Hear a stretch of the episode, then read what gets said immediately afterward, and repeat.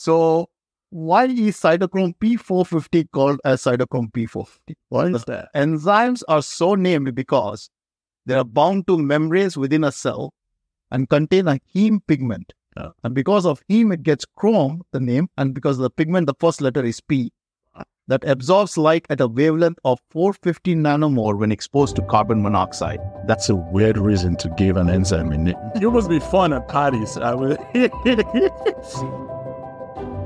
Welcome to the Y in Psychiatry, Hi, this is Dr. Mayo, CEO Fellow. where we delve into the intricate nuances of psychiatric topics. My name is Dr. Handratta, attending psychiatrist. I did my residency from University of Connecticut and then I did my fellowship from Georgetown University in consultation and liaison.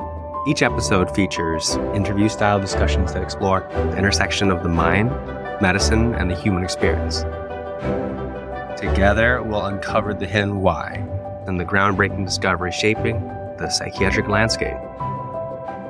So grab a seat, warm beverage, tune in, and let's embark on this journey to unlock the mysteries of the human psyche.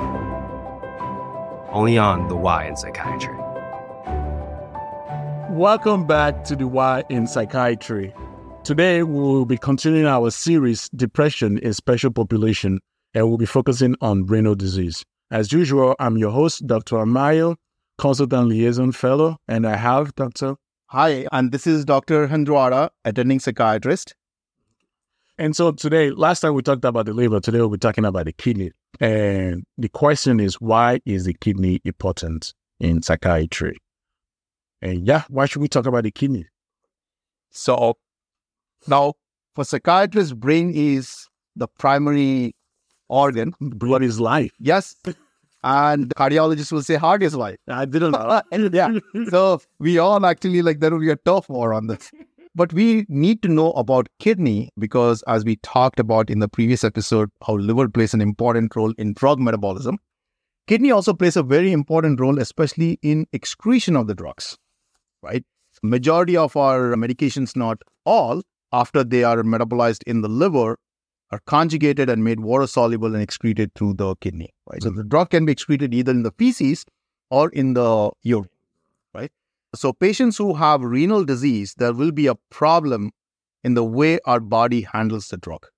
And plus patients with renal disease also have increased comorbidity with depression. Again, actually the incidence rate actually of depression is it's a huge range actually, but it's usually like around 30 to 40%, especially patients who are on dialysis. Okay. So the kidney is important for excretion. And again, we see there's a lot of comorbidities with depression and kidney failure, and treating the depression improves outcome.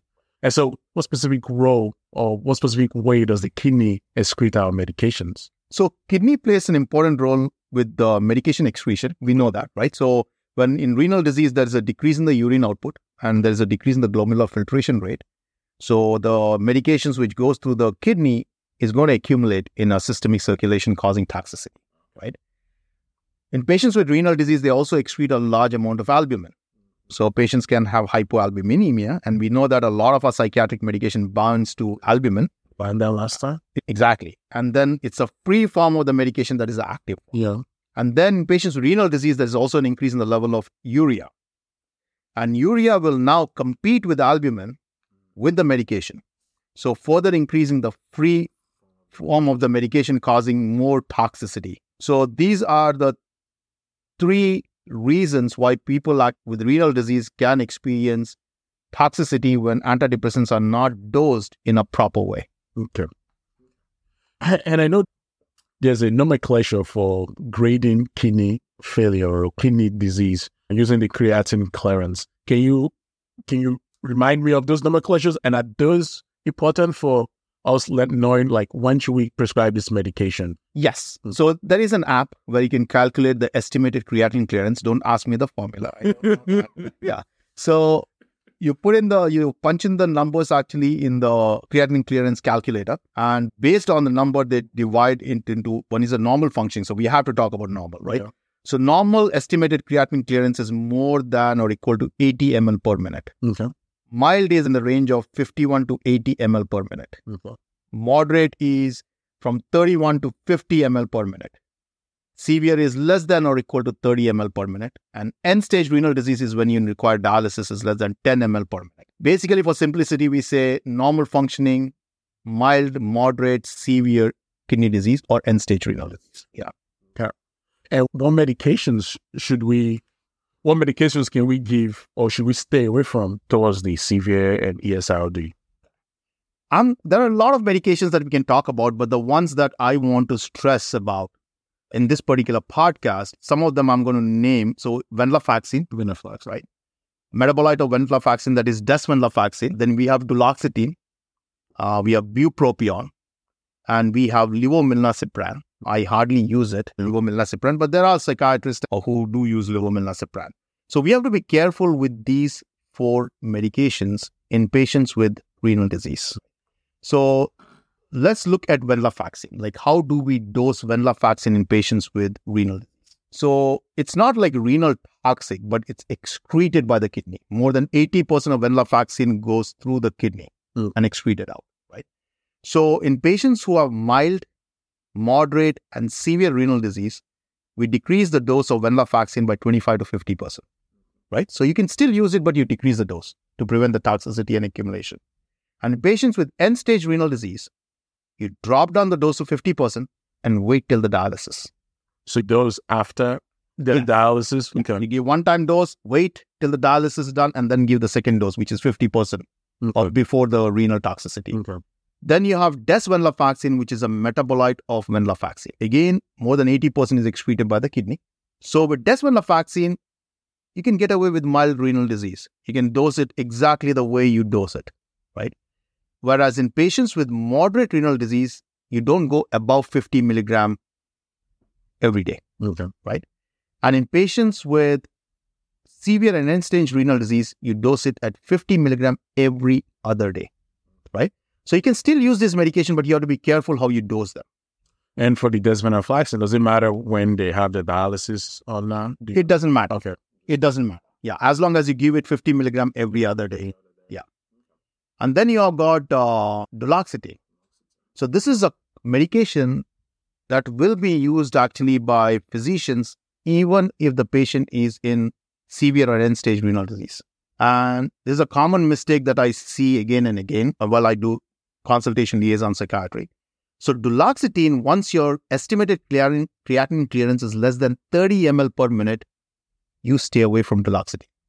The reason being is that the metabolite of duloxetine, the area under the curve, that is the amount of medication, is about seven to nine times higher in patients with renal disease as compared to healthy control. And that itself can be toxic, plus it can also cause hepatotoxicity. Yeah. So you have to be careful with duloxetine.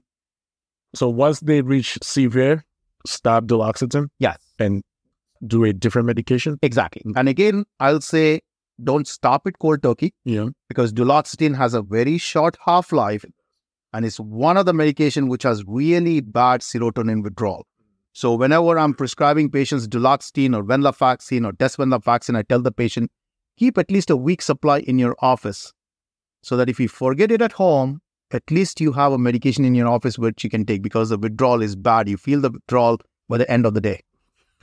yeah. Okay. Then you have got bupropion. Yeah. As a bupropion. So bupropion is a medication we extensively use in psychiatry. Yeah. because it's one of the medication which does not cause sexual side effects. Yeah. Plus, it's one of the medication that does not cause hyponatremia. So people feel comfortable using it. Plus, it gives you the boost of energy because in depression you have a decrease in the energy level. So with bupropion, you can actually improve it. And it helps with apathy. Exactly. It helps with apathy, helps with smoking cessation. Oh, it helps with ADHD.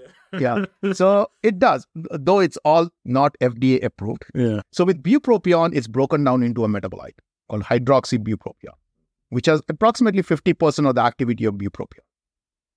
In a healthy individual, the concentration of the metabolite is 10 times that of a parent compound. Just imagine patients with renal disease. Plus, patients with renal disease will have problem with sodium. If they have hyponatremia, you give bupropion, you're decreasing the seizure threshold and you're increasing the risk of seizures, right? So, bupropion, you have to be careful. In mild and moderate bupropion extended release, you can dose normally. Okay. But in severe and end stage renal disease, you give them 150 milligram every third day. Yeah. Right? So you be careful. And if you're using an immediate release bupropion, mild, you're fine. Be a little careful. Start low, go slow. Mhm. And then in moderate, severe, and end stage, 75 milligram per day.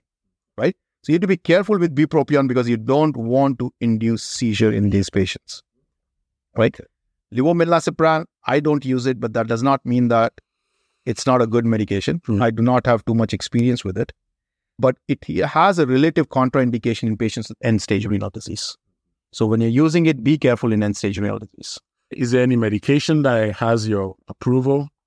No, it seems like we, we, we hit on the SNRI. How about the SSRIs? Are they relatively good in renal disease? So most there are two SSRIs which are relatively safe. I say safer in patients with renal disease, which we commonly use. One is sertraline, and there is one one property of sertraline that makes it actually the uh, medication of choice is because it prevents post dialysis hypotension. Now, do not ask me why. I do not know. I tried to look up for that, and I could not find anything. Post dialysis hypotension prevents that. It prevents that, and we do not know how does it do it. And then the other medication that is safer in patient renal disease, is fluoxetine. Flux. But one caution with fluoxetine is that it has a lot of drug interaction. Yeah. So please look up the drug interaction before you prescribe fluoxetine because patients with renal disease will be on polypharmacy. And fluoxetine has a long half life. Yes. Is it cleared renally or Fluoxetine, it's metabolized in the liver and then it does act, but it does not accumulate in the system. Is Yeah. Okay. And so just to recap, so kidneys are very important. They help with excretion. And the biggest way that we can lead to toxicities, toxicity is because of the reduced albumin in nephrotic syndromes, the increase in urea, which fights with, which reduces the plasma protein binding capacity of the medications, leading to high uh, free medications. And so this, so if in kidney disease, there's a higher risk of toxicity in these patients. We estimate creatine clearance using the mild, moderate, severe method. And we talked about these five medications, venlafaxine, duloxetine, bupropion, and levomirazepam. And, and in venlafaxine, it's okay to reduce the dose by 25 or to 50% in mild, moderate, severe. And then in ESRD, you give 50% of what you normally give and you give it after dialysis. In this venlafaxine, it's okay to reduce the dose around mild and moderate, but in severe and ESRD, give 50 milligrams every other day. Duloxetine, I would say stay away from uh, because you accumulate a lot of the metabolites and increases increases chance for both liver um, damage and as well as just as toxicity. For bupropion, there's an increase in the metabolite as well and increases risks for seizures. So stay away with severe or ESRD. And then levoracibam has a relative contraindication in ESRD. Yeah. Sertraline and fluoxetine is relatively safe in this patient population, but be careful for fluoxetine's drug-drug interaction. And certainly post-dialysis hypotension, but our guru doesn't know why. So that's all we have on today uh, for the Y in Psychiatry. Thank you. Thank you. Thank you for joining us on today's episode. Our tireless team is already hard at work, cobbling together another potpourri of fascinating discussion for next week, so be sure to tune in. Visit our website and our podcast feed and let us know your thoughts on the episode. Subscribe so you don't miss our releases every Wednesday. Until next time, keep smiling, keep shining, and stay curious.